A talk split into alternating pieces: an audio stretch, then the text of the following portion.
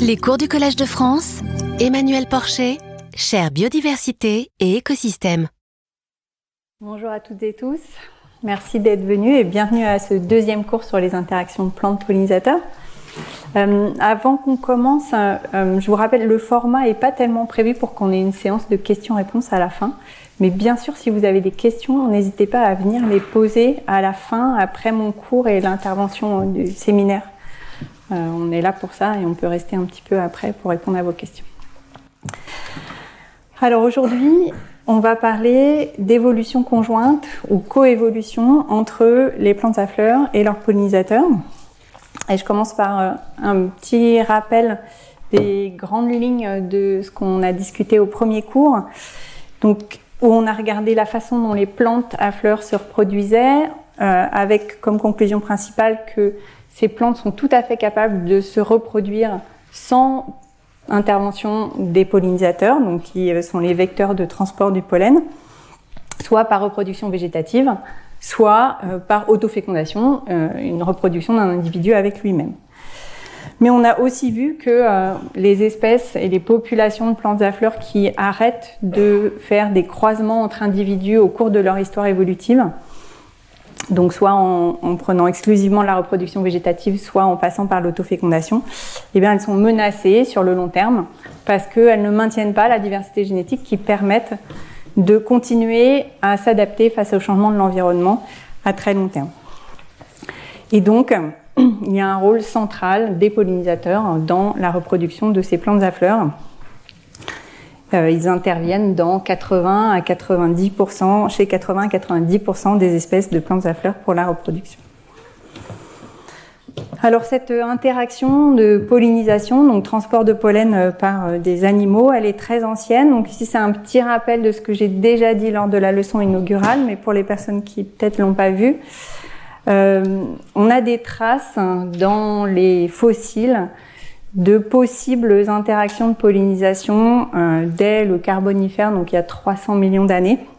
Alors ce sont des traces relativement indirectes par exemple, ici, on a des fossiles d'insectes avec des trompes assez longues et fines qui suggèrent une activité de récolte d'un liquide sucré en allant aspirer et euh, qui euh, est compatible avec l'existence de euh, plantes du groupe des gymnospermes, donc qui ne sont pas des plantes à fleurs, mais qui sont le groupe qui actuellement contient les pins et les sapins, ce qu'on appelle les conifères. Donc possiblement une interaction avec euh, des insectes qui viennent visiter euh, les structures de reproduction euh, chez, ces plantes en venant prélever du nectar et possiblement transporter du pollen à cette occasion-là, même si on n'a pas une démonstration directe de ce rôle dans le transport de pollen. Les démonstrations directes, elles sont un peu plus récentes. Donc par exemple ici, il y a plus de 100 millions d'années, on a des fossiles préservés dans l'ambre, donc une préservation assez exceptionnelle on a un petit insecte, la famille des trips, du groupe des trips, avec euh, vraiment des grains de pollen d'une espèce euh, du genre euh, ginkgo sur le corps. Donc là, on, a vraiment un, signal qu'il existe une interaction de transport de pollen pour ces deux espèces-là. Si ce, premier exemple est bien du transport de pollen, c'est une interaction qui préexiste à l'apparition des plantes à fleurs, qui, euh, cette apparition allait dater de façon encore un peu incertaine. Les premiers fossiles avec des structures qui ressemblent à des fleurs remontent à 140 millions d'années, mais il y a des fossiles plus incertains qui euh, sont encore plus anciens. Et si on utilise euh, des méthodes sur la base de changement de composition génétique des plantes, on peut remonter jusqu'à plus de 200 millions d'années pour cette origine des plantes à fleurs. Dans tous les cas, il semble que la pollinisation était déjà là avant que les plantes à fleurs apparaissent. Et euh, une fois qu'elles sont apparues, euh, les traces qu'on a euh, dans les fossiles suggèrent que ces plantes à fleurs se sont diversifiées très rapidement. Donc le nombre d'espèces que vous voyez ici sur ce schéma, c'est la partie en vert le plus clair, a augmenté très très rapidement en quelques dizaines de millions d'années. donc quelque chose qui qui a surpris euh, Charles Darwin, hein, qui parlait d'abominable mystère à ce propos. Et euh, le, l'activité de recherche qui consiste à essayer de comprendre pourquoi est-ce que euh, le nombre d'espèces est passé aussi rapidement de quelques espèces à plusieurs centaines de milliers, et c'est un champ de recherche très actif. Donc les mécanismes, euh, il y en a encore vraiment, en a potentiellement beaucoup. Probablement, euh, les interactions avec les animaux sont impliquées, on va y revenir tout de suite après. Mais ce qu'on voit, c'est que Suite à cette apparition et multiplication du nombre d'espèces chez les plantes à fleurs, il y a eu une multiplication du nombre de groupes d'insectes associés à ces plantes à fleurs. Donc euh, le consensus actuellement, c'est plutôt que les plantes à fleurs sont apparues, se sont diversifiées et que ça a facilité ensuite la multiplication du nombre d'espèces qui interagissent avec ces plantes à fleurs. Mais possiblement, euh, cette interaction entre insectes et plantes a pu jouer un rôle. Donc ici, un petit récapitulatif de ce qu'on pense être les principaux mécanismes qui font que les plantes à fleurs, quand elles sont apparues, ont été particulièrement capables de euh, s'installer dans les milieux terrestres et de remplacer les plantes présentes. Donc il y a ce qu'on appelle des innovations, donc euh, des caractéristiques nouvelles qui euh, confèrent certaines propriétés. Il y en a des innovations qui sont liées à la reproduction, donc le fait par exemple qu'il y ait des fleurs, cette structure qui contient les, organes de reproduction et euh, la relation avec les pollinisateurs. Donc cette relation avec les pollinisateurs, elle permet une pollinisation plus efficace qu'une pollinisation par le vent et donc une reproduction plus rapide. Le fait que euh, les fleurs soient aussi associées à la production de graines et surtout de fruits.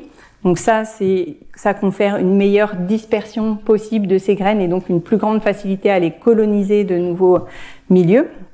Et cette dispersion euh, par les graines et les fruits, elle est beaucoup aidée par aussi des interactions avec des animaux. Et puis, euh, ce, dont on a parlé la semaine dernière, donc euh, le fait que les gamétophytes, donc qui sont cette forme de vie des plantes qui produisent les gamètes, les cellules reproductrices sexuelles, et qui possèdent une seule copie de leur génome. Chez les plantes à fleurs, ce gamétophyte est très très réduit. Donc c'est le grain de pollen pour le gamétophyte mâle et une toute petite structure pour le gamétophyte femelle. Ça, ça permet une protection de cette phase du cycle de vie euh, qui est importante parce que les individus qui ont une seule copie de leur génome, dès lors qu'ils subissent des mutations dans euh, leur ADN, comme il n'y a qu'une seule copie, eh ben, si cette mutation fait qu'il y a un gène qui est plus fonctionnel, ça a des effets tout de suite très forts sur l'organisme. Alors qu'avec deux copies du génome, hein, s'il y a une mutation sur une copie, vous avez toujours une copie qui est fonctionnelle et qui permet la réparation potentiellement. Donc, évidemment, des euh, innovations qui sont liées à la reproduction, qui ont pu permettre ce succès des plantes à fleurs. Mais il y a aussi en fait plein d'autres innovations chez les plantes à fleurs qui ne sont pas particulièrement liées à la reproduction et euh, qui peuvent contribuer à expliquer aussi pourquoi elles se sont multipliées aussi rapidement notamment euh, des caractéristiques qui sont liées euh, à l'appareil végétatif, donc euh, les feuilles, les tiges, les racines. En particulier, il y a des vaisseaux plus efficaces, une densité de nervures dans les feuilles plus importante, une densité de cellules d'échange entre la plante et l'atmosphère qui est plus importante aussi, ce qui fait que la photosynthèse, le fait de produire de la matière organique à partir de l'énergie lumineuse et d'éléments minéraux, bah, elle est plus efficace chez ces plantes à fleurs que chez les plantes qui préexistaient. Et une capacité aussi à produire ce qu'on appelle des métabolites secondaires, donc qui sont des composés chimiques qui vont jouer un rôle euh, en général de communication avec les animaux, en particulier de défense contre les herbivores et qui vont euh, protéger efficacement ces plantes contre les animaux qui veulent les consommer. Et puis des caractéristiques qui sont liées euh, au génome. Euh, le fait que euh, le génome des plantes à fleurs est en général de plus petite taille que le génome, par exemple, du groupe des gymnospermes qui était présent avant les plantes à fleurs. Ça, ça permet d'avoir des cellules plus petites, plus denses, et donc ça permet tout ça, ces vaisseaux plus denses, ces cellules d'échange plus denses, etc. Donc plein de raisons pour lesquelles euh, les plantes à fleurs ont pu avoir un succès important au moment où elles sont apparues. Il y en a beaucoup qui impliquent des relations avec les animaux. Je les ai euh, surlignés ici en rouge. Et euh, ce qui est sûr, c'est que la présence de ces plantes à fleurs et le fait qu'elles interagissent énormément avec les animaux, ça a influencé l'évolution de ces animaux et en particulier les insectes pollinisateurs. et tous les animaux qui participent à la pollinisation. Alors en fait, il n'y a pas que des insectes qui contribuent au transport de pollen. On va beaucoup parler d'insectes, mais euh, potentiellement vous avez une grande diversité d'animaux qui sont impliqués dans la pollinisation, notamment les oiseaux. Donc euh, en Amérique, par exemple, il y a un très très grand nombre de plantes à fleurs qui sont pollinisées par des colibris. Donc c'est le groupe principal d'oiseaux qui euh, contribue à la pollinisation. Mais vous avez d'autres groupes d'oiseaux. Je mentionne juste le groupe des git-git apparemment, c'est comme ça que ça s'appelle. En anglais, c'est honey creeper, donc des oiseaux qui vont chercher du nectar. Euh, pareil aussi en Amérique. Vous avez des mammifères aussi qui contribuent au transport de pollen. Alors les chauves-souris sont un groupe très très important euh, dans, plusieurs régions du monde, à la fois en Amérique mais aussi en Afrique, en Asie. Et euh, elles peuvent jouer un rôle pour certaines espèces euh, d'importance commerciale. Par exemple, la gave avec laquelle on produit la tequila est pollinisée par une chauve-souris. Euh, donc, ce sont des groupes qui sont très importants pour, pour la pollinisation. On ne les trouve pas en France métropolitaine. Et puis après, je rentre plus dans l'anecdote. Vous pouvez avoir plein d'autres types d'espèces qui interviennent dans la pollinisation de certaines espèces de plantes à fleurs. Ici, un exemple euh, qui nous vient d'Afrique du Sud, une espèce de gerbille hein, qui euh, contribue à la pollinisation de cette espèce en allant chercher du nectar à la base des fleurs. Et vous voyez ici euh, le museau complètement couvert de pollen. Des lézards parfois. Donc ici, euh, une espèce de lézard qui euh, vient aussi boire du nectar dans ses fleurs. Là, c'est dans l'île de Madère. Et les quelques cas où on observe des lézards qui viennent boire dans les fleurs, ce sont souvent dans les îles. Et une interprétation possible, c'est que dans les îles, il y a moins de prédateurs en général que sur les continents. Et donc c'est un comportement euh, que les lézards peuvent se permettre parce qu'ils risquent moins euh, d'être euh, attaqués par des prédateurs dans ces environnements sans trop de prédateurs. On peut aussi avoir des transports de pollen pour des organismes marins. Donc ici, une plante à fleurs sous-marine, l'herbe à tortue, qu'on trouve dans les Caraïbes et dans le golfe du Mexique qui euh, est visité par euh, des, bon ça se voit pas beaucoup, ils sont vraiment très très discrets, des larves de crustacés et aussi des vers qui viennent se nourrir euh, d'une substance qu'on appelle le mucilage qui entoure les grains de pollen et qui contribue au transport de pollen. Et puis si on sort complètement des plantes à fleurs, on peut constater que ce, cette intervention des animaux dans la reproduction euh, des végétaux, euh, ben, on a aussi des exemples pour certaines, pour une espèce d'algue pour l'instant. Donc euh, une, espèce qu'on trouve sur les côtes atlantiques et sur les côtes méditerranéennes qui s'appelle Gracilaria gracilis, dont cette fois-ci ce sont les gamètes. Il n'y a pas de gamétophytes comme chez les plantes à fleurs, mais les gamètes mâles sont transportés par un petit crustacé qui contribue à l'efficacité de la reproduction. Et puis, euh, encore plus exotique, des contributions d'escargots euh, à euh, la reproduction de cette plante à fleurs qui est originaire d'Amérique tropicale mais qui est introduite un petit peu partout. Donc vraiment une grande diversité de d'interactions entre différentes espèces de pollinisateurs et différentes espèces de plantes. Mais quand même, la majorité du transport de pollen se fait surtout grâce aux insectes. Donc ces insectes, euh, ils sont très diversifiés aussi. Donc évidemment, quand on pense euh, insectes pollinisateurs, la première espèce qui vient souvent en tête, euh, c'est celle-ci, qui est l'abeille mellifère ou l'abeille domestique, qui est effectivement une pollinisatrice dans plein de régions du monde, notamment parce qu'elle a été introduite dans ces régions-là.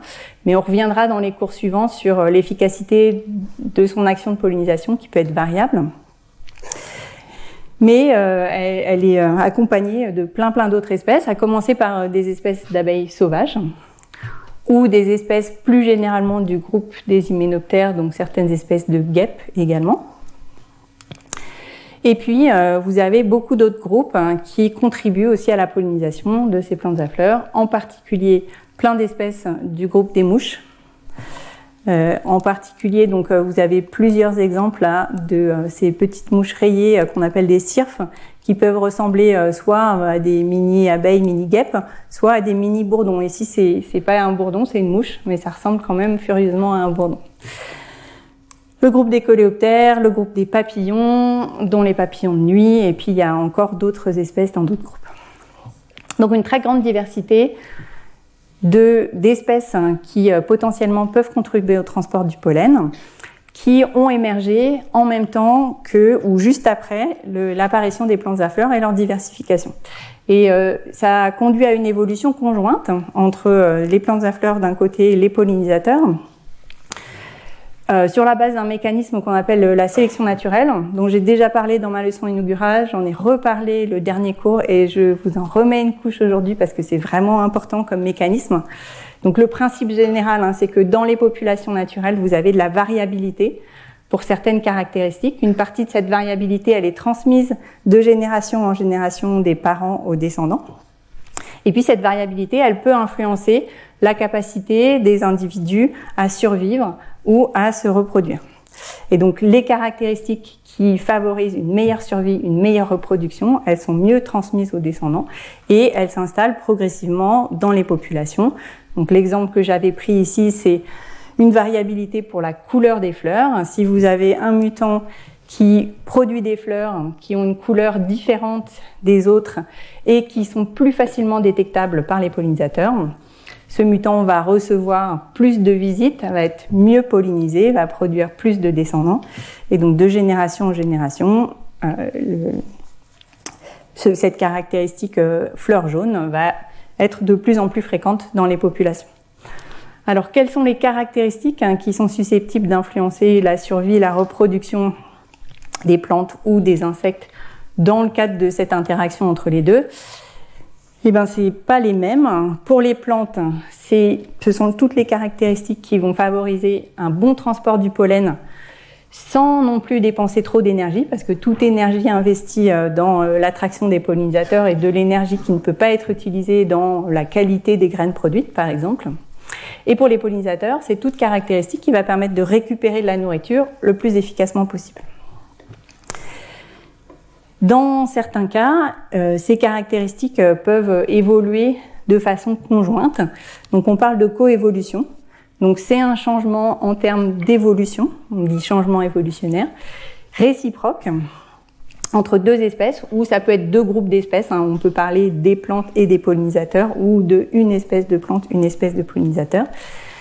Des espèces ou des groupes d'espèces qui interagissent étroitement, ce qui est le cas dans les, dans les interactions euh, de pollinisation. Donc pour prendre un exemple concret dont on reparlera, imaginons euh, que euh, vous avez des plantes qui ont des structures particulières, là, une sorte de tube à l'arrière de la fleur, où le nectar est produit au fond du tube. Dans une population de pollinisateurs, vous allez avoir des pollinisateurs qui ont des trompes de taille variable. Les pollinisateurs qui ont les trompes les plus longues vont être plus efficaces pour aller chercher le nectar. Et donc on peut imaginer qu'ils vont réussir à mieux survivre, mieux se reproduire parce qu'ils ont plus d'énergie à leur disposition.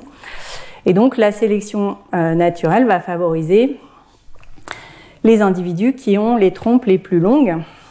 Alors derrière euh, cette relation-là, il y a un gros gros travail de recherche pour essayer de vraiment démontrer que la sélection naturelle a bien un effet sur la valeur du caractère qu'on est en train d'étudier. Et euh, le séminaire tout à l'heure de Mathilde Dufay vous montrera comment est-ce qu'on fait pour démontrer cela. Euh, quand on parle de sélection naturelle et d'évolution, c'est facile de construire des jolies histoires qui ont l'air de bien fonctionner, euh, alors qu'en fait la réalité derrière est tout autre. Donc c'est important d'arriver à quantifier une relation, par exemple, entre le caractère qui nous intéresse et effectivement les capacités de survie et de reproduction des individus. Dans ce cas-là, si on arrive à le quantifier, on peut faire l'hypothèse que euh, la sélection naturelle va favoriser des individus aux trompes de plus en plus longues. Et du point de vue des plantes, s'il y a des individus pollinisateurs dans la population qui ont des trompes très longues, eh ben, ces pollinisateurs vont être capables de récupérer le nectar au fond de ce tube sans aller complètement au contact des organes reproducteurs de la plante et donc sans contribuer efficacement au transport de pollen. Donc si vous avez de la variabilité pour la longueur de ces tubes chez les plantes à fleurs, ce sont les fleurs qui auront les tubes les plus longs,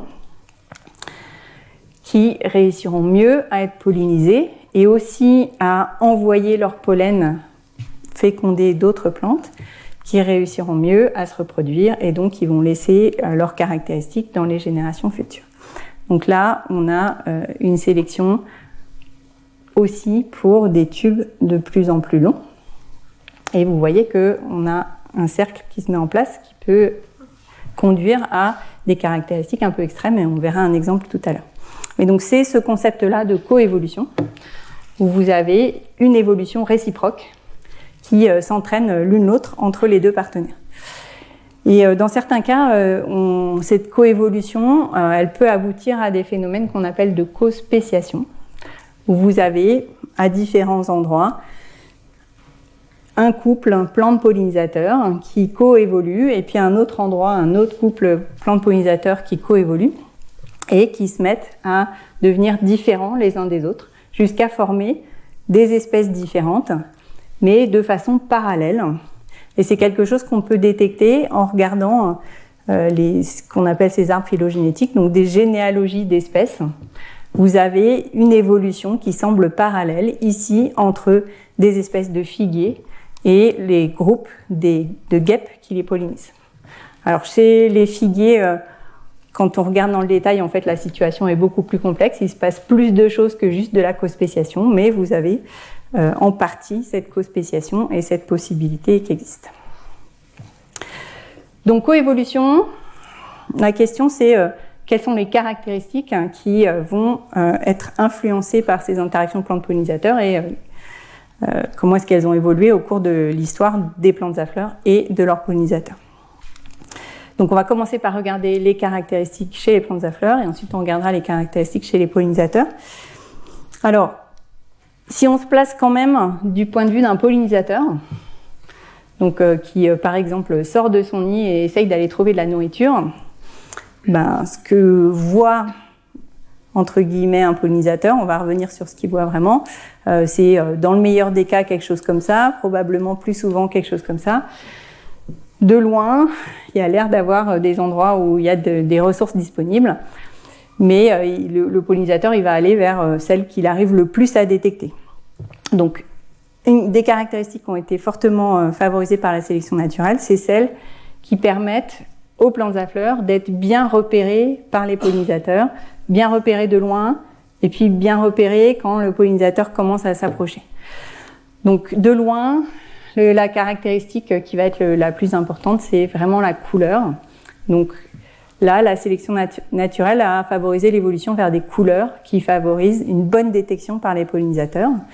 Et bien sûr, cette bonne détection, ça va dépendre de, des capacités visuelles des pollinisateurs. Donc vous avez très souvent des couleurs qui correspondent à la vision des pollinisateurs. Et euh, par exemple, pour les plantes qui sont pollinisées par des abeilles ou des bourdons, ce sont des groupes d'espèces hein, qui euh, voient plus facilement dans les couleurs jaune, bleu, violet, voire dans l'ultraviolet. Et donc vous avez préférentiellement ce genre de couleur pour les plantes pollinisées par ces groupes d'insectes. En revanche, pour les plantes qui sont pollinisées par les oiseaux, les oiseaux repèrent beaucoup mieux la couleur rouge. Et donc, ce sont très souvent des euh, espèces qui, euh, sont, qui produisent des fleurs de couleur rouge.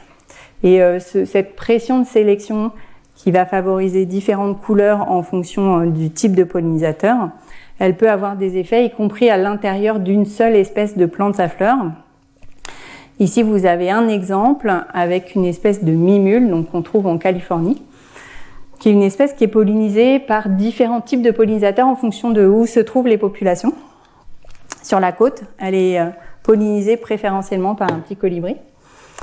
Et elle produit des fleurs rouges à cet endroit-là. Un peu plus euh, à l'intérieur des terres, et notamment on est un petit peu en altitude en Californie à cet endroit-là. Le pollinisateur principal, c'est un papillon de nuit et euh, les fleurs qui sont produites sont euh, de couleur jaune, une couleur qui est plus facilement détectable par le papillon, particulièrement la nuit. Et vous avez un gradient entre les populations de plantes au bord de la mer et celles qui sont un peu plus dans les montagnes, entre des fleurs très rouges au bord de la mer, des fleurs plus claires dans les montagnes, et entre les deux, ben, des couleurs intermédiaires. Et ce, motif-là, il est vraiment tiré par des pressions de sélection qui sont différentes entre euh, les, les différentes localités du fait de pollinisateurs différents. On peut même avoir des différences de couleurs pour un même individu, une même fleur au cours du temps. Donc par exemple, chez des espèces de pulmonaires, les fleurs changent de couleur entre euh, le moment où euh, elles éclosent, où elles sont plutôt vers des, couleurs assez rouges, et euh, quand elles deviennent plus vieilles, elles passent vers des couleurs bleues. Et euh, ça, les chercheurs qui ont travaillé sur cette plante-là ont pu, ont pu montrer que ce, ce changement de couleur, c'est un signal qui est détecté par les pollinisateurs, qui leur permet de repérer les plantes les plus jeunes, celles qui ont plus de nectar, et du point de vue de la fleur, donc d'attirer les pollinisateurs plutôt vers les fleurs qui ont besoin d'être pollinisées les fleurs plus anciennes étant, ayant probablement déjà reçu des visites. Euh, le, fait de maintenir des fleurs encore ouvertes, bien qu'elles aient plus besoin de visite, ça permet aussi en même temps d'avoir beaucoup de fleurs ouvertes et d'attirer les pollinisateurs depuis des longues distances. Donc les pollinisateurs voient qu'il y a des, plantes avec beaucoup de fleurs ouvertes, ils vont verser cette euh, offre de euh, nectar très importante. Et quand ils arrivent à proximité de la fleur, ils choisissent les fleurs qui sont les plus jeunes et potentiellement les plus riches en nectar. Pour attirer euh, à longue distance, ici on est plus dans l'anecdote, mais il y a quand même une étude qui démontre ça, euh, sur cette espèce de silène euh, on a pu montrer que euh, les fleurs et les individus qui ont les plus grandes tiges sont celles aussi dont les fleurs se balancent le plus au vent et sont celles qui attirent le plus les pollinisateurs. Donc là, on est presque sur des plantes qui font coucou aux pollinisateurs et celles qui font le mieux coucou attirent le plus les pollinisateurs. Bon, c'est probablement pas très répandu, mais vous avez une étude qui montre vraiment cet effet positif de la sélection naturelle sur euh, le fait que euh, les fleurs se balancent plus ou moins dans l'eau. À distance intermédiaire, une autre caractéristique qui permet d'attirer les pollinisateurs, c'est l'émission d'odeurs, euh, qui sont utilisées pour les pollinisateurs à la fois comme, soit comme un signal sur la quantité de ressources disponibles, soit comme une façon d'identifier une espèce de plante en particulier. Donc ici, vous avez plusieurs espèces de plantes avec euh, des fleurs qui ont des couleurs semblables. Et donc un pollinisateur va être attiré d'abord de loin par la couleur, mais de près va pouvoir reconnaître certaines odeurs spécifiques et euh, choisir euh, la plante avec laquelle il est le plus étroitement associé. Euh, ces, ces, composés qui sont émis euh, pour euh, les odeurs, il y en a vraiment une très très grande diversité, plusieurs centaines, et certains sont très spécifiques de certaines espèces de plantes à fleurs. Ces, ces, odeurs émises par les plantes, elles sont très dépendantes du type de pollinisateur attiré, et en particulier, les plantes sentent bon, mais c'est très relatif c'est que la bonne odeur. En particulier, ici, vous avez un exemple avec euh, une espèce de plante à fleurs, plante à fleurs qu'on trouve en Afrique, euh, pardon, en Asie, euh, qu'on appelle la fleur du diable. Donc, vous voyez que elle a une morphologie florale un peu particulière, une couleur dans les marrons rougeâtres. Et c'est une plante qui est pollinisée par des mouches qui habituellement pondent sur des cadavres et qui émet une odeur de cadavres, de la même façon que la raflésie dont euh, je vous avais parlé à la leçon inaugurale. En plus d'émettre des odeurs, les plantes peuvent avoir développé, euh, donc toujours sous l'effet de la sélection naturelle, des moyens pour émettre ces odeurs plus efficacement. Et euh, il y a plusieurs groupes d'espèces dans les plantes à fleurs qui sont capables de produire de la chaleur donc ça, c'est assez peu répandu, mais vous avez notamment le groupe des arômes, ici avec euh, euh l'espèce la plus extrême qui produit euh, ces fleurs géantes. et le groupe des Rafflesie dont je vous ai déjà parlé, qui sont capables de chauffer au niveau de la fleur de plusieurs degrés, voire euh, plus de 10 degrés au-dessus de la température ambiante. Et ça, c'est interprété comme une façon de rendre les odeurs plus volatiles et donc euh, plus facilement détectables par les pollinisateurs. Donc euh, il y a assez peu de plantes qui sont capables de faire cette production de chaleur et presque toujours, ce sont dans les fleurs que c'est dans les fleurs que cette chaleur est produite. Donc ça, ce sont des caractéristiques qui permettent d'attirer les pollinisateurs à longue distance. Et puis à plus courte distance, euh, il, peut y avoir des caractéristiques favorisées qui permettent aussi de guider les pollinisateurs vers l'endroit où sont présentes les ressources que les pollinisateurs recherchent et aussi l'endroit où sont présentes les organes reproducteurs et en particulier le pollen et euh, le stigmate pour que le, le, transfert de pollen puisse avoir lieu. Donc ici, vous avez des caractéristiques sur les fleurs qui euh, peuvent euh, être utilisés pour guider les pollinisateurs, donc notamment ces petites bandes noires là que vous voyez euh, sur cette pensée des champs. On appelle ça des guides à nectar. Ça fait vraiment des traits qui pointent tous vers le cœur de la fleur et qui sont une indication de où trouver le nectar. Ces guides, ils peuvent être visibles uniquement dans les longueurs d'onde qui sont détectées par les pollinisateurs. Donc ici un exemple avec euh, un fraisier des bois où euh, dans une vision visible, ce que nous on voit, on a quelque chose de relativement homogène, même si le cœur est un petit peu plus jaune. Dans euh, une vision pollinisateur, et notamment la vision des ultraviolets, on a un peu plus de contraste. Donc cet exemple-là est pas le plus frappant. Le suivant l'est un peu plus. Ici, une espèce de potentille. Dans la vision humain, on a quelque chose de jaune assez uniforme. Dans la vision ultraviolet, on a vraiment un motif très marqué avec euh, des couleurs plus sombres vers le centre de la fleur et des guides qui euh, pointent vers ce centre de la fleur. Donc, se faire repérer par les pollinisateurs, leur indiquer où, euh, où est présent le nectar et où sont présents les organes reproducteurs. Et puis après, toute autre caractéristique qui facilite l'accès aux pollinisateurs, peut aussi être favorisé par la sélection naturelle. Donc par exemple ici, chez le muflier, on a pu montrer qu'il y avait un système de tapis antidérapant à l'entrée des fleurs. Il y a des cellules particulières juste euh, sur la base de ce pétale là, qu'on appelle des cellules coniques, qui ont vraiment des propriétés antidérapantes. Et on peut montrer que les pollinisateurs sont plus efficaces pour pénétrer à l'intérieur de la fleur quand il y a ces euh, cellules coniques qui sont présentes, plutôt que des cellules aplaties. Il faut bien sûr que euh, les ressources soient disponibles en fonction de la période d'activité des pollinisateurs. Donc euh, là, il y a des caractéristiques sur euh, à quel moment les fleurs sont ouvertes. Et par exemple, chez cette espèce de baobab, qui est pollinisée préférentiellement par des chauves-souris, les fleurs, sont ouvertes la nuit, au moment de la période d'activité des chauves-souris.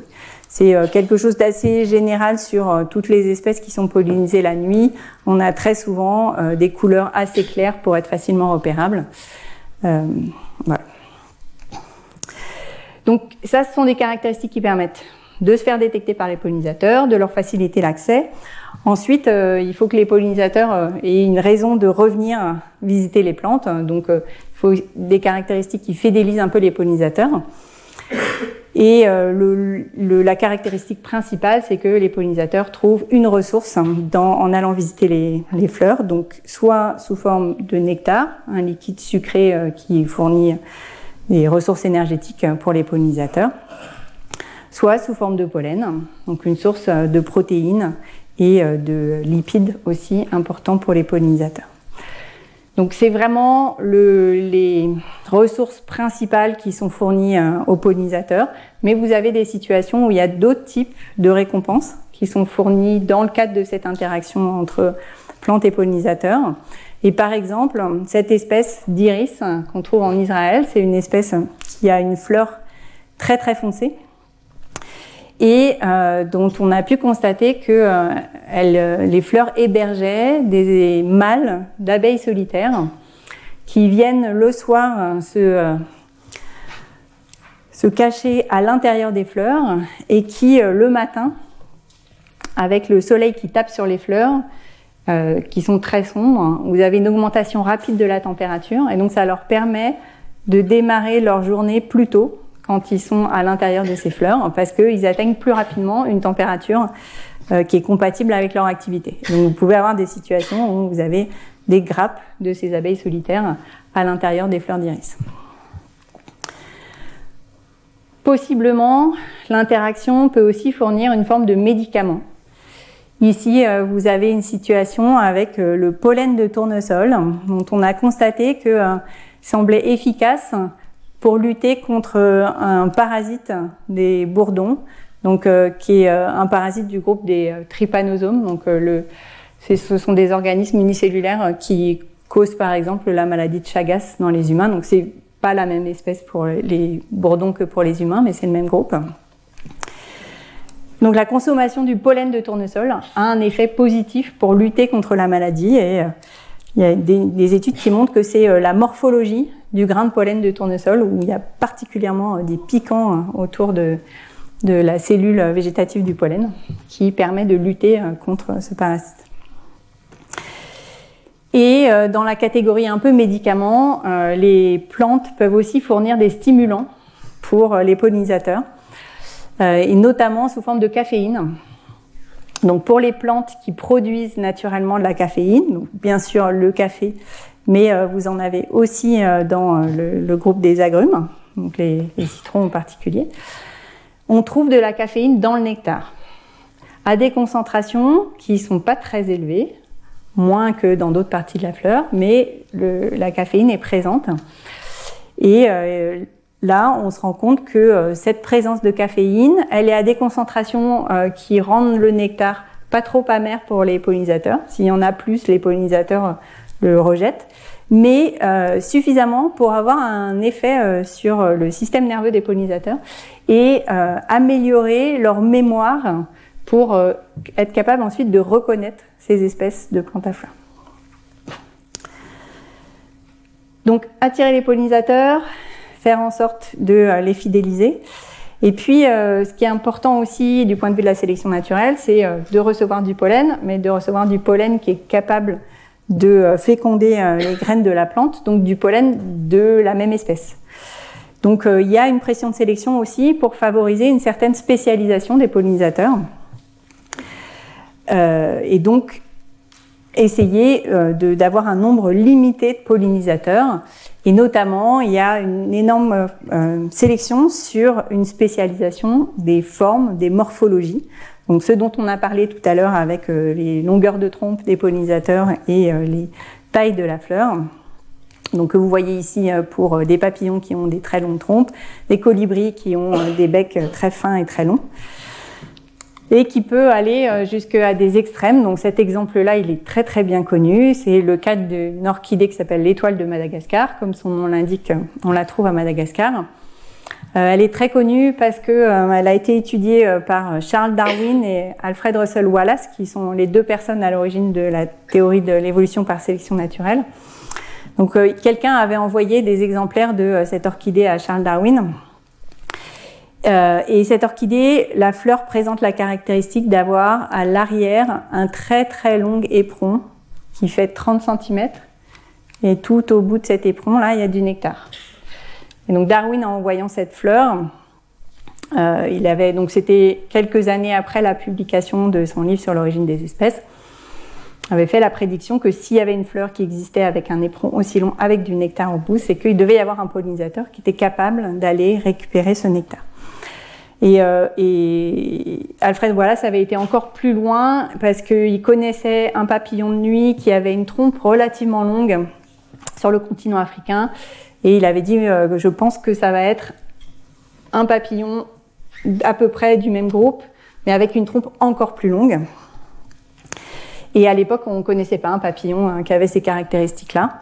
Il a fallu attendre le début du XXe siècle, donc euh, longtemps après la mort de Charles Darwin. Alfred Wallace était encore vivant, lui, euh, pour trouver un papillon de nuit avec une trompe de 30 cm, exactement la même taille, Alors là, il y a toute une histoire. En fait, on a trouvé le papillon, mais pendant très longtemps, on n'a jamais observé l'interaction de pollinisation, parce que ça se passe la nuit et de façon relativement rare.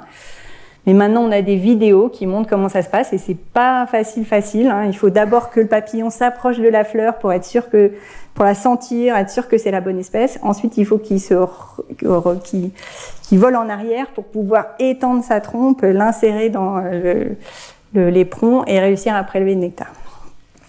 Et euh, ici, vous avez euh, une euh, citation d'Alfred Wallace qui dit que il est certain, enfin on peut prédire de façon assez, certaine qu'un tel papillon de nuit existe à Madagascar et les naturalistes qui visitent cette île devraient le chercher avec autant de confiance que les astronomes qui ont cherché la planète Neptune. C'est une planète qui a été prédite avant euh, d'avoir été vraiment observée. Et il dit, et ils, seront, ils auront autant de succès que les astronomes qui auront cherché la planète Neptune. Et donc, euh, ça vous illustre que cette théorie de la sélection naturelle, elle est assez puissante, c'est-à-dire qu'elle peut prédire l'existence de certaines espèces qu'on ne connaît pas. Il faut se méfier quand même. Euh, on est dans un cas très très particulier et euh, le monde vivant reste quand même un système très très complexe avec de nombreuses rétroactions et dans le cas général, c'est pas toujours aussi simple que ça. Mais là, c'est un joli exemple. Euh, d'autres situations avec des spécialisations extrêmes. Donc ici, euh, le troll d'Europe, une espèce qu'on trouve euh, dans les montagnes en Europe, comme son nom l'indique, qui présente la caractéristique d'avoir des fleurs très très fermées, qui s'ouvrent quasiment jamais, et qui est pollinisée par une toute petite mouche hein, qui est capable de s'insérer entre les pétales et de venir polliniser et aussi pondre des œufs. Et euh, on a euh, une situation de euh, pollinisation dite nursery, où il y a un coût pour la plante qui est une consommation d'une partie des graines qu'elle va produire par les larves de son pollinisateur. On a ce même genre de relation avec des espèces de yucca qui sont pollinisées par un, papillon de nuit avec un comportement très très particulier. Donc là, une femelle de papillon va aller pondre des œufs à l'intérieur euh, du carpel, de la structure femelle. Et une fois qu'elle a pondu, elle va aller récolter du pollen sur les étamines, en faire une petite boule et venir la poser sur le stigmate et pousser dessus pour être sûr que le pollen est bien inséré dans le stigmate et va bien euh, fertiliser les ovules pour qu'il y ait des graines qui vous permettent de nourrir ses larves. Donc euh, ici, c'est une situation où on comprend bien comment un tel comportement est maintenu par la sélection naturelle. Une femelle qui, euh, pour une raison ou pour une autre, arrêterait d'avoir ce comportement, bah, elle pond des œufs et puis il n'y a rien pour nourrir ses larves, donc euh, ce comportement est éliminé de la population. En revanche, pour l'apparition de ce comportement, ça demande des modifications euh, beaucoup plus longues et un peu plus difficiles à expliquer. Caractéristiques des plantes. Maintenant, on va regarder le point de vue des pollinisateurs. Donc là, les pollinisateurs euh, qui euh, vont être, les caractéristiques des pollinisateurs qui vont être favorisés par la sélection naturelle, c'est celles qui leur permettent de euh, récolter des ressources le plus efficacement possible. Alors, d'une part, il y a le fait que les pollinisateurs, de façon générale, ils ont un cerveau, mais qui n'est pas un gros gros cerveau. Alors, la plupart des choses que je vais vous raconter là, ça va être beaucoup sur le groupe des hyménoptères, en particulier sur les abeilles et sur les bourdons, qui sont le groupe le plus étudié. Et euh, pour les autres groupes de pollinisateurs insectes, on connaît quand même nettement moins de choses. Ce petit cerveau, ça fait que notamment les bourdons, ils ont une mémoire à court terme, mais sur le plus long terme, ils oublient assez rapidement. Et donc, ils sont obligés de réapprendre à chaque fois qu'ils sortent récolter euh, du nectar ou du pollen, de réapprendre où trouver et comment trouver ces ressources. Donc par exemple, un bourdon qui sort de sa colonie, il va dans un premier temps commencer par visiter cette fleur jaune. il va réapprendre comment est-ce qu'on euh, trouve le nectar ou du pollen dans cette fleur jaune et ensuite il va favoriser plutôt les fleurs jaunes. Il va rentrer dans sa colonie et puis le trajet suivant, par hasard, il va plutôt tomber sur cette fleur violette. Il va réapprendre comment on fait pour trouver des ressources sur la fleur violette et il va favoriser les fleurs violettes. Ce qui fait que euh, ces bourdons, ils ont des capacités d'apprentissage assez incroyables. Et euh, là, il y a des chercheurs qui sont amusés à essayer d'apprendre des euh, manipulations particulières à des bourdons. Par exemple, ici, ils proposent des fausses fleurs. Donc, c'est un disque bleu avec à l'intérieur un petit tube et il y a du liquide sucré dedans. Mais vous voyez là que ces fausses fleurs, elles sont sous une plaque en verre transparente et elles ne sont pas directement accessibles pour le bourdon. Il faut que le bourdon vienne attraper cette ficelle, tire dessus pour accéder euh, à la ressource. Et donc, si tout va bien, voilà, vous avez un bourdon et assez rapidement, il est capable d'apprendre comment est-ce qu'on récupère ce liquide sucré. Et vous allez voir qu'il fait vraiment le strict minimum. Dès lors qu'il peut glisser sa langue et boire le liquide sucré, il s'arrête de déplacer le disque. Voilà, une autre chose qu'ils sont amusés à faire, c'est apprendre à des bourdons à jouer au ballon. Donc euh, là, cette première séquence, euh, c'est juste une séquence euh, illustrative, mais ce qu'ils ont appris à faire, c'est à prendre un ballon et à l'apporter au centre d'une arène. Et là, voilà, donc vous avez plusieurs ballons, et quand le bourdon arrive à mettre le ballon au centre d'une arène, il reçoit une récompense sous forme d'un liquide sucré. Et donc pour leur apprendre ça, ils ont soit leur ont soit montré un autre individu qui faisait ça, soit utilisé un faux bourdon, soit même euh, ils ont déplacé la balle de façon invisible en utilisant un aimant. Et ce qui montre, c'est que euh, les bourdons sont plus efficaces quand ils apprennent en regardant leurs congénères plutôt qu'avec les autres méthodes. Et euh, qui sont capables aussi d'innovation. Alors là, je pense pas que ce soit cet exemple-là. Ah ben, je, l'ai raté.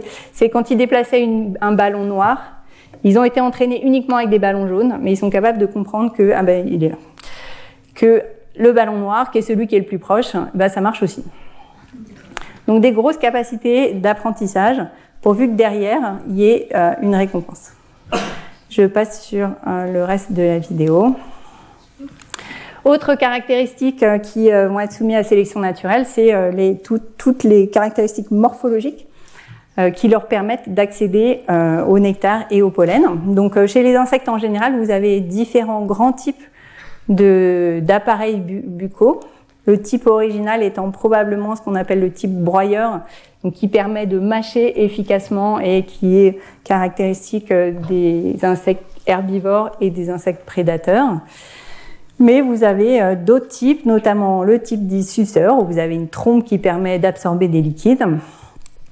Le type piqueur qu'on va pas trop trouver chez les pollinisateurs, même s'il y a euh, des, espèces qui visitent les fleurs et euh, qui peuvent avoir ce type d'appareil buccal, par exemple certaines punaises. Et puis un type euh, combiné broyeur-lécheur avec une langue qui permet de lécher ou de plus ou moins aspirer le, le nectar. Et donc à partir de donc en premier lieu en fonction des coévolutions entre les plantes et euh, les pollinisateurs.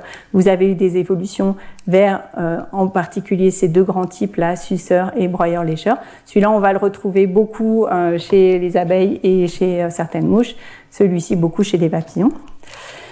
Et vous avez une variabilité dans la taille de ces structures. Donc, on a vu pour la trompe, mais on l'a aussi pour les taille de langue. Ici, par exemple, vous avez une abeille à longue langue, donc vous voyez la langue qui se déploie, euh, elle est quasiment la taille de son corps là, et puis euh, des abeilles à langue plus courte. Et vous avez aussi des spécialisations morphologiques qui permettent la récolte du pollen plutôt que du nectar, avec par exemple de nombreuses soies là qu'on appelle des brosses abdominales hein, chez un groupe d'abeilles mégaki qui leur permettent de stocker euh, du pollen sous leur abdomen. Et puis, euh, chez euh, certaines abeilles au bourdon, vous avez euh, des structures sur les pattes qu'on appelle les corbeilles à pollen, donc qui consistent en particulier donc en une zone un peu creuse sur la patte, des soies qui sont recourbées vers l'intérieur, et ça, ça leur permet de stocker du pollen en le mouillant un peu avec du nectar pour qu'il soit bien collant. Et vous pouvez avoir, vous avez sûrement déjà observé ces gros gros paquets de pollen collés autour de ces corbeilles à pollen. Alors jusqu'à maintenant, euh, vous avez peut-être remarqué euh, on est dans une interaction entre plantes et pollinisateurs. Il y a une forme de communication qui s'établit entre les deux. Et on a surtout parlé de plantes qui envoient des signaux aux pollinisateurs. Et euh, c'est assez logique parce que ce sont les pollinisateurs qui ont vraiment un système visuel, olfactif qui leur permet de détecter des signaux, un système nerveux, une capacité de se déplacer. Mais il se trouve qu'il y a des cas où on a pu montrer que les plantes aussi arrivent à envoyer, pardon, le contraire, les pollinisateurs arrivent à envoyer des signaux aux plantes et des signaux pour favoriser la quantité de ressources disponibles pour ces pollinisateurs. Donc ça se passe de différentes façons. Une étude qui montre que euh, les plantes sont capables en quelque sorte d'entendre les pollinisateurs et de réagir à leur présence. Donc c'est chez une espèce d'onagre où on a montré que les fleurs qui reçoivent une vibration de l'air qui correspond au bourdonnement des pollinisateurs, elles réagissent en augmentant la concentration en sucre dans le nectar en l'espace de quelques minutes. Et ça fonctionne uniquement si c'est si on, on, met la longueur d'onde des pollinisateurs comme signal. Si on leur envoie un autre bruit, ça n'a pas d'effet. Si on leur envoie un bruit de pollinisateur et qu'on les isole phoniquement, ça n'a pas d'effet. Donc c'est vraiment cette communication par l'intermédiaire des sons. Et voilà, et ça c'est l'autre longueur d'onde qui, qui ne fonctionne pas. Donc là, le fait qu'il y ait des pollinisateurs qui arrivent, ça déclenche une augmentation de concentration en sucre dans le nectar. Et puis, sur le plus long terme, euh, il y a une étude il y a quelques années qui a montré que quand euh, les ressources euh, venaient à être un peu limitantes chez les bourdons, en particulier la quantité de pollen disponible, il y avait un comportement particulier des bourdons qui se mettaient en place, ils se mettent à mordre les feuilles, vous voyez, en faisant euh, des petites incisions comme ça. Et le fait que les feuilles soient mordues, ça accélère la vitesse à laquelle les plantes produisent des fleurs. Alors c'est pas aussi immédiat que pour l'augmentation de la concentration en nectar, Ici, vous voyez, c'est un graphique qui vous montre le, le, temps de floraison depuis le moment où vous avez eu ces, ces, morsures sur les feuilles. Donc là, on parle de, en moyenne, 35 jours, donc c'est un gros mois après. Mais en revanche, donc ça, c'est quand les feuilles sont mordues. Quand elles sont pas mordues, eh ben, c'est plutôt 65-70 euh, jours. Donc ça divise par deux le, la vitesse de floraison. Et euh, ce qui est assez remarquable, c'est que c'est uniquement les pollinisateurs qui arrivent à avoir cet effet. Si on essaye de faire des, les, expérimentateurs, s'ils essayent de faire des petits trous dans les feuilles à la manière des pollinisateurs, ça n'a pas d'effet. Les pollinisateurs le font de la bonne façon et on ne comprend pas encore pourquoi, comment c'est la bonne façon. En tout cas, ça fonctionne. Alors, jusque-là, euh, je vous ai présenté des situations de coévolution avec des bénéfices réciproques pour les plantes, pour les pollinisateurs et des relations assez fortes, assez étroites de spécialisation euh, entre euh, une espèce de plante, une espèce de pollinisateur. Donc typiquement l'étoile de Madagascar, c'est vraiment une, interaction très très étroite. Il n'y a qu'un seul papillon qui peut visiter euh, l'étoile de Madagascar et le papillon ne peut pas aller visiter une autre fleur, il a une trompe beaucoup trop loin. Mais en fait, si on raisonne du point de vue de la sélection naturelle, ce qu'elle favorise, c'est des caractéristiques chez les plantes qui permettent un bon transport de pollen sans trop dépenser d'énergie. Or, produire du nectar, ça, ça dépense de l'énergie. Et chez les pollinisateurs, les caractéristiques qui permettent de prélever efficacement des ressources. Or, pour un pollinisateur, rentrer dans une fleur, euh, ben, ça prend un peu de temps. Donc, dans la plupart des cas, ces deux caractéristiques, elles sont compatibles, c'est-à-dire que ce qui permet de prélever, efficacement les ressources, ben, ça permet de bien transporter les pollens, et inversement, ce qui permet de bien transporter de pollen, ça donne des ressources aux pollinisateurs. Mais vous avez des situations où ça marche pas, et euh, il y a un des deux partenaires qui ne bénéficie pas de l'interaction. Alors il y a des situations intermédiaires, dont je vous ai déjà parlé avec ce système de pollinisation où euh, les pollinisateurs vont prélever une partie des graines, notamment pour euh, nourrir leurs larves. Donc euh, c'est le cas euh, de, des espèces de figuiers. Donc il y a beaucoup beaucoup d'espèces de figuiers différentes, plusieurs centaines si je ne me trompe pas. Et ces figuiers sont pollinisés par des toutes petites guêpes que vous voyez ici, qui sont assez spécialisés. il peut y avoir des exceptions, mais souvent vous avez une espèce de, guêpe qui pollinise une espèce de figuier. en fait, il y a des espèces de guêpes peuvent bouger quand même entre espèces de figuier. Et euh, cette pollinisation, euh, c'est une interaction assez étroite. Je vous, je vous, ai mis sur la diapositive précédente une figue. Au départ, c'est pas un fruit, c'est une inflorescence, donc un ensemble de fleurs qui sont enfermées à l'intérieur de la structure qu'on appelle la figue. Et le seul accès à cet intérieur avec toutes les fleurs à l'intérieur, c'est un tout petit trou à l'extrémité, à l'opposé de l'endroit où la figue est insérée sur la plante, par lequel ces petites guêpes pollinisatrices là, elles vont rentrer. Euh, c'est tellement petit que euh, souvent euh, la femelle qui rentre, elle perd ses ailes, une partie des pattes. Elle rentre idéalement avec du pollen sur elle. Et en rentrant, donc, elle va polliniser les fleurs à l'intérieur et en même temps pondre ses œufs. Euh, et euh, les, larves vont se développer en consommant les graines en formation suite à la pollinisation. Et euh, vous avez, euh, une fois que les larves sont arrivées à maturité, une métamorphose, une émergence d'abord des mâles. Ces mâles, euh, ils n'ont pas d'ailes, euh, leur, vie va se résumer à euh, rester euh, dans la figue, féconder les femelles qui émergent juste après et creuser un trou dans la paroi de la figue pour que les femelles puissent partir. Et au moment où les femelles émergent, les fleurs mâles vont émettre du pollen pour recouvrir les, les femelles de pollen, qui vont ensuite aller dans une autre figue, fertiliser la figue, pondre leurs œufs et ainsi de suite. Et euh, cette relation étroite là fait que vous avez euh, des cycles de vie de longueurs différentes chez les différentes guêpes et euh, le moment d'émission du pollen chez le figuier est calé avec le, la vitesse de développement de ces guêpes. Et euh, donc ça, c'est une situation intermédiaire où il y a quand même un bénéfice puisque la plante euh, se fait féconder et réussit à produire des, des, des graines. Mais vous avez des situations avec des vrais tricheurs par exemple, chez les plantes, vous avez des espèces qui ne produisent pas du tout de nectar, mais qui essayent quand même d'attirer les pollinisateurs. Donc ici, c'est chez cette espèce euh, qui s'appelle l'orchis suro. Vous avez deux types de couleurs dans les populations. Donc là, c'est la même espèce avec des fleurs roses ou des fleurs jaunes. Et elle trompe les pollinisateurs en jouant sur leur capacité d'apprentissage. Euh, les pollinisateurs vont vite apprendre qu'il n'y a pas de nectar, par exemple, dans les fleurs euh, violettes.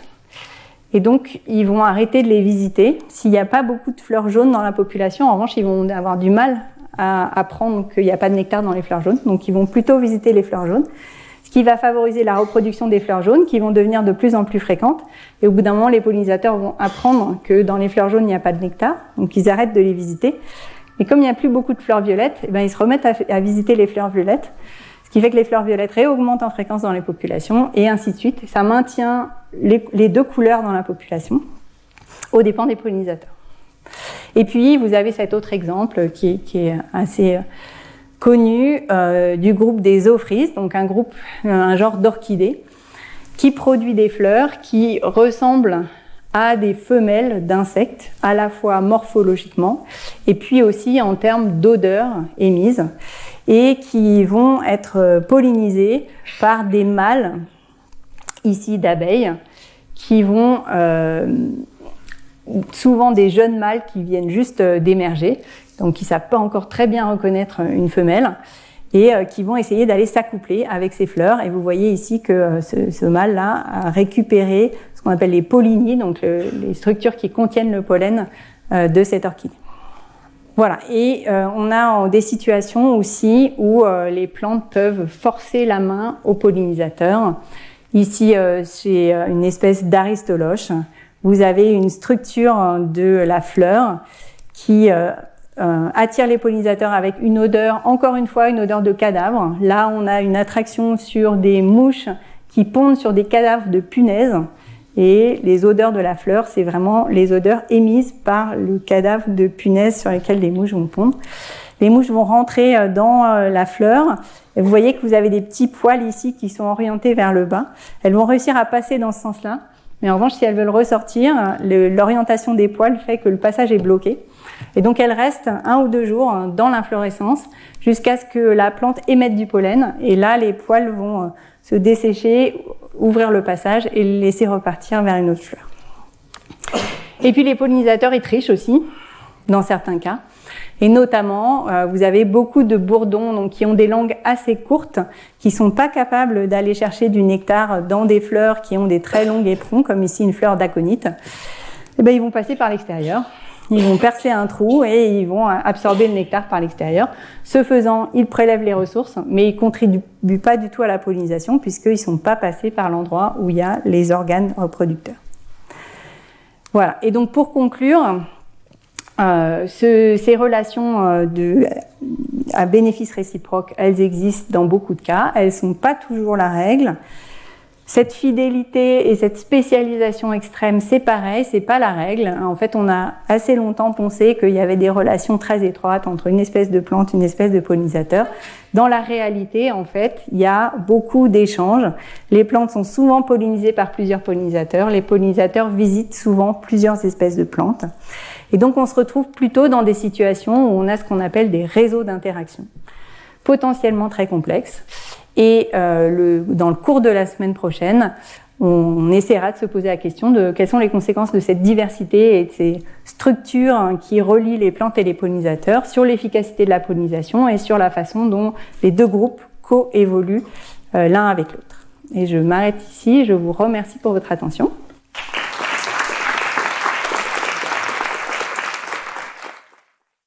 Retrouvez tous les contenus du Collège de France sur www.colège-2-france.fr.